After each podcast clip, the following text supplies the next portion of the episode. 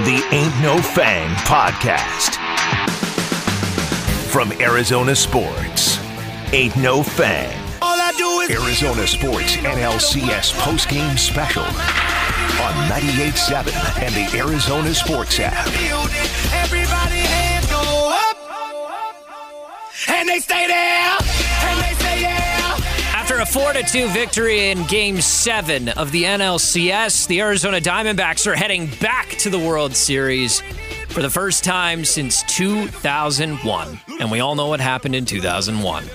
Steve Zinsmeister and Mitch Vareldzis with you on what we're basically calling the Arizona Sports World Series special. It's supposed to be the NLCS post game special, but Yes, sorry to the big voice that put in all the work to have the nice liner, but this is a World Series special now, baby. I feel like when you clinch, you know, it's time to change the title. That's just how I feel tonight. That's how we all feel tonight, to be honest with you. And we are Snakes taking your we are taking your calls on the post game show 602-260-9870. The phones are jammed because everybody's excited to talk about this one. Snakes alive. I'm holding in up my series. sign to our camera. Alex can't see it, but I'm holding up the sign to my individual camera for later so the people know Snake's alive. Are we ready to check in with Alex Weiner live from Citizens Bank? I got a shoulder tap from Felisa. I'm just going to turn around real quick. Felisa. Okay, I got a thumbs up from Felisa. I'm looking at Alex. Can I get a thumbs up from Alex just to make sure he's good to go? I love that you're on video chat with him. this is radio, bro. I mean, you can join this video chat too. Oh, I I told can? you not. I told you not to because I don't Oh, want the sound going back. But um, fair enough. all right, let's not waste any more time. Alex Weiner, our lead Diamondbacks writer for Arizona Sports, and one half of the Ain't No Fang podcast. Which, if you're listening to that right now, hi, welcome. I'm invading. Alex, the Diamondbacks are going to the World Series. Go. Wow. Um, it's pretty remarkable. I mean, it's a crazy story. It's a great story. I mean, it, for a team that battled back from being as low as you can get with 110 losses to kind of build yourself back up and then kind of be like the embodiment of just to get in and see what happens um, to accomplish something like this it's it's it's incredible. And you know ton of emotion obviously down there in the in the clubhouse after the game with the celebrations. And um, yeah, I mean, just this game, they were just the better team for the last couple of games, and it was going to be a tall task to be down three two in a series, come into Philadelphia, win both games on the road in this environment. But um, they they were the better team in both games, and tonight, just the execution was there as far as um, you know getting guys in, some runners in scoring position with runners on base. The bullpen was terrific again. Brandon Pfaadt did a good job of sort of bending but not breaking with his outing and to the World Series. It's it's crazy to think about, especially given sort of the ups and downs of their regular season. But um, like, can you imagine thinking after the nine game losing streak in August that they'd be going to the World Series? But you know, it's it's one of those things. I think I've said it before, but at their best, they proved that they can beat the best, and they played their close to their best baseball the last couple of days and got it done. I was going to ask you some questions about the game, but I just want to tangent for a second because you mentioned the clubhouse celebration. You're you're actually looking pretty dry. Uh, how did the champagne celebration go from your perspective? Uh, it was more beer than champagne, I will say that. But uh, uh, there was there was a moment where Geraldo Perdomo wiped off his phone on my jackets. That was fun. The jacket's definitely more wet than, than than the sweater is. So, That's um, awesome. but yeah, no, it was it was cool being down there. Definitely a ton of cigar smoke, but uh, yeah, deserved. Definitely deserved. I, I feel like as much as it would have been great for the Diamondbacks to win this series at home, we obviously know they didn't have home field advantage, but it almost feels sweeter to do it in Philadelphia, not just to stick it to Philadelphia fans, but to prove that you can overcome the difficult environment that they provide in Philadelphia. It's one of the one of the best in baseball, it's one of the best in sports. And the fact that the Diamondbacks were able to win the last two games back up against the wall in an environment like that, I think speaks volumes of this team. And moving forward into the World Series, they're going to need to be able to win games on the road. Absolutely, yeah. That was uh, you know Mike Hazen. Mike Hazen speaking to us after the game. Um, that was one of the messages there. Is if you want to get to where you want to go, you're going to have to win games in environments like this. And so, yeah, you're absolutely right. I mean, you know, this crowd. I mean, it was it was very different the first two games compared to the last two games. Um, and you know, the Diamondbacks, you know, in, in Game Six to jump on them early and then never relent. You know, that changed the atmosphere. In this game, they got down two to one and grabbed the lead right back, added to it, and then it was just growing, growing tension and frustration um, down the stretch of this game with the fans, and some people were leaving before the game was even over. It just kind of felt like it was over, and um, just a ton of poise from the younger guys. I mean, Corbin Carroll, monster game. Gabriel Moreno comes through again. Brandon Pfaadt, like I mentioned, you know, not his best, but he got a ton of swing and miss. He struck out seven guys and he got out of a few jams. Um, so, yeah, it was just another huge day for the younger players and to do it in this kind of a stage. Um, it proves that they can win anywhere. And now they'll go to Texas, which will be a little bit different. I'm sure we'll talk about that a little bit, but yeah, it's uh, it was yeah, it was a, a heck of a performance to say the least. Alex Weiner, our lead Diamondbacks writer, joining us from Citizens Bank Park in Philly, where it is it's been empty probably for a few hours, I would say, because fans, as you mentioned, wanted to get a head start. Um, I want to ask. There was, a, there was a couple heck, there was a couple hecklers when when they were on the stage getting the trophies. Oh, sure. oh, boohoo! They're they're a bunch of crybabies. Anyway, I want to ask you about Ketel Marte, who we talked about last night, and how meaningful he has been to this run and he got literally rewarded with it tonight with the NLCS MVP. What does it What does it say about how where Ketel has come from to get to this point where he is right now? Yeah, uh, yeah, he was kind of the the no brainer pick, right? I mean, huge series. He extends his hitting streak today. Tough few at bats to start his game, admittedly, but um, delivers a double that leads to them getting an insurance run. And um, yeah, I mean, Ketel you know, you know, the first offseason that Mike Hazen takes over and that front office takes over, they trade for Ketel Marte and Taijuan Walker.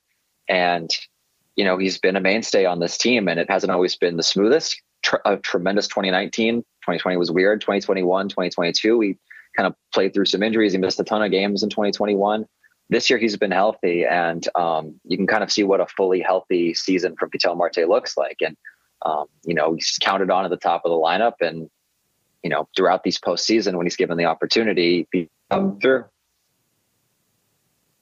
We're talking to Alex Weiner live from Citizens Bank Park in Philadelphia after Game Seven, as the Diamondbacks will head to the World Series, and so will Alex, uh, who's covering the team for us on the road. No matter where they end up going, Alex goes with them. Um, Alex, let's talk about the bullpen and the dominance that they've provided. Can you just walk everybody through how the Diamondbacks went from having one of the most average bullpens in baseball throughout the regular season, and all of a sudden we get into September and then October and postseason baseball, and it's one of the most lockdown bullpens there is in the game right now? Yeah, it's it's crazy how they did it. I mean, it's totally unorthodox how they did it, um, and it was pretty savvy. So you know, to start off the season, obviously they they go in without a closer. They do closer by committee. They brought in Andrew Chafin and Scott McGough and Miguel Castro, and um, you know, you're right. It had a you know its ups and its downs, um, struggling in the ninth inning. So they get Paul Sewald at the trade deadline. That moves Kevin Ginkel into the permanent setup man role because at that point he was really coming on. Got a couple of saves at that point, and then they kind of lucked out in finding Ryan Thompson, who was let go by the Tampa Bay Rays and has been a revelation for the Diamondbacks as sort of the sixth or seventh inning guy. They call up Andrew Saalfrank in September, and all of a sudden, the bullpen that looked a little shallow has got a legitimate back end that's you know good enough to make the World Series. And tonight it was tremendous. And Kevin Ginkel, I mean, to come in, gets a couple of outs after he's put into a tough situation. Saalfrank, tough series for Andrew Saalfrank. He gets the first strikeout, walks the next two guys, including the nine hole hitter, Christian Pache, who came in as a pinch hitter. And Kevin Ginkel comes in, you know, for Trey Turner and Bryce Harper, I mean, of all people, and gets the job done. Those two went 0 for 8 in this game, and that was a big reason why the Phillies lost. And Ginkel comes back out again and strikes out the side, you know, slider, slider, slider, um, to all three to end all three strikeouts. So uh, another just monster performance from him.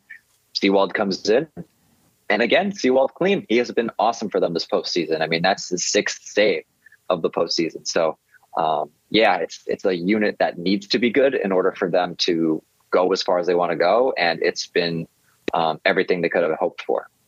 I don't want to make it sound like I'm being somewhat picky, and we're very much in a celebratory mood. Of course, they're going to the World Series, but at the same time, the Diamondbacks are going to the World Series. This was not a perfect series for Arizona.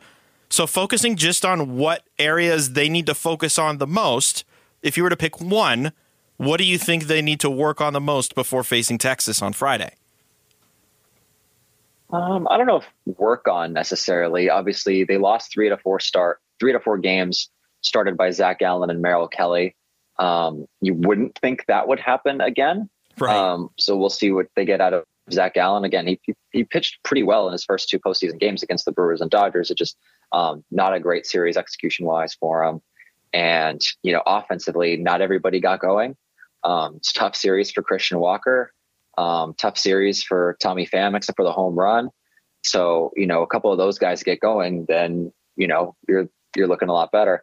I, I think they looked a lot more like themselves the last couple of games, just in how they were playing. They got the running game going. They were moving guys over. Um, today, especially, I mean, that was a, a, huge focal point in this game. And Corbin Carroll came alive, made a couple of tweaks with the bat, and um, had a three hit performance and a sacrifice fly. So as long as he's humming at the top of the lineup, uh, if they can get some more out of some of those middle of the lineup guys, and then um, you know with their aces pitch a little bit better, I, I guess Merrill Kelly was was quite good, uh, especially in Game Six. But um, if they get a little bit more out of Gallen, then you know there, there's there's there's room there um, that we've seen all season. Um, so it's it's nothing too far fetched. We're talking with Alex Weiner. He's our D backs insider at Arizona Sports. He joins us live from Citizens Bank Park in Philadelphia after game seven. Alex, I know you've been hyper focused on the D backs and the NLCS, but what do we know about what is uh, awaiting them in the World Series facing the Texas Rangers? What do they do well? What do we know about them? Yeah, I feel like I haven't gotten to watch that series much. I mean, just without with how it's been timed.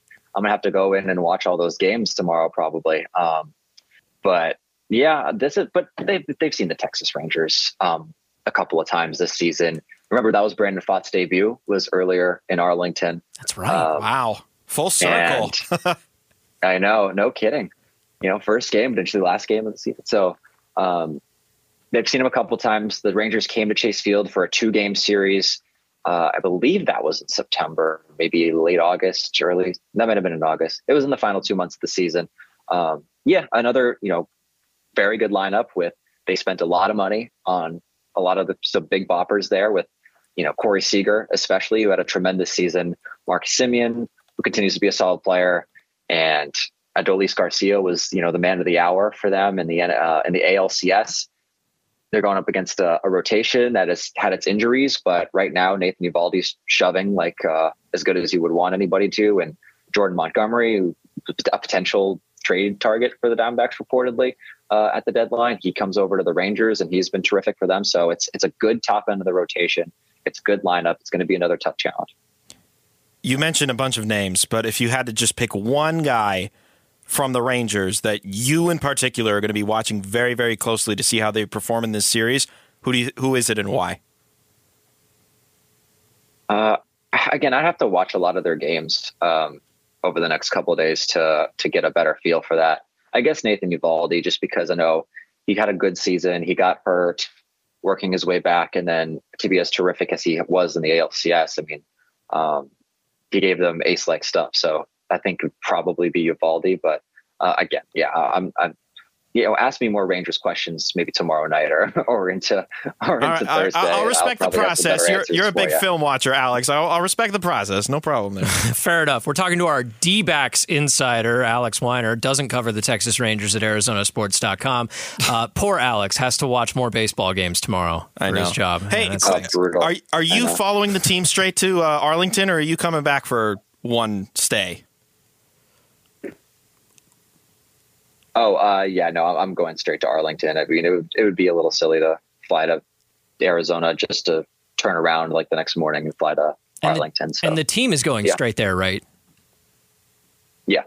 Okay. See, I saw Torey Lovullo say something so. about, yeah. Uh, you know, I hope all the fans show up at the airport to greet us. He might be talking about coming home for Game Three on Monday. That might be what he's Which talking they definitely about. will maybe, do. Maybe that's something. To, maybe that's something I have to double check then. Yeah, fair enough. no worries. I thought they were. yeah, I thought they would too. They're, they're, that game is very quickly approaching game one on Friday. Hey, Alex, thanks so much for checking in with us after all these road games. I think it's awesome that you get to travel with the team and cover all this stuff for us on the road. We really appreciate your time, your efforts, and uh, we'll see you for the World Series. How about that? I know. Isn't that crazy? All right. See you, boys. All right, Alex. That's Alex Weiner. You're going to want to check out all of his stuff at ArizonaSports.com, covering the Diamondbacks for us. The Arizona Diamondbacks win Game Seven, four to two, over the Philadelphia Phillies in their ballpark. sending them home permanently while they head to the World Series for the second time in franchise history. And that is when we will see you next on Friday evening after game one. For Mitch Vareldzis, I'm Steve Zinsmeister. For everybody else here who made the show go and allowed us to talk about baseball late, late into the evening with you, and to all of you who called in tonight, over 20 people by my math, who we talked to tonight, I just want to thank you. We both do for joining us on the NLC NLCS post-game special, and we welcome you to join us on Friday for the Arizona Sports World Series special.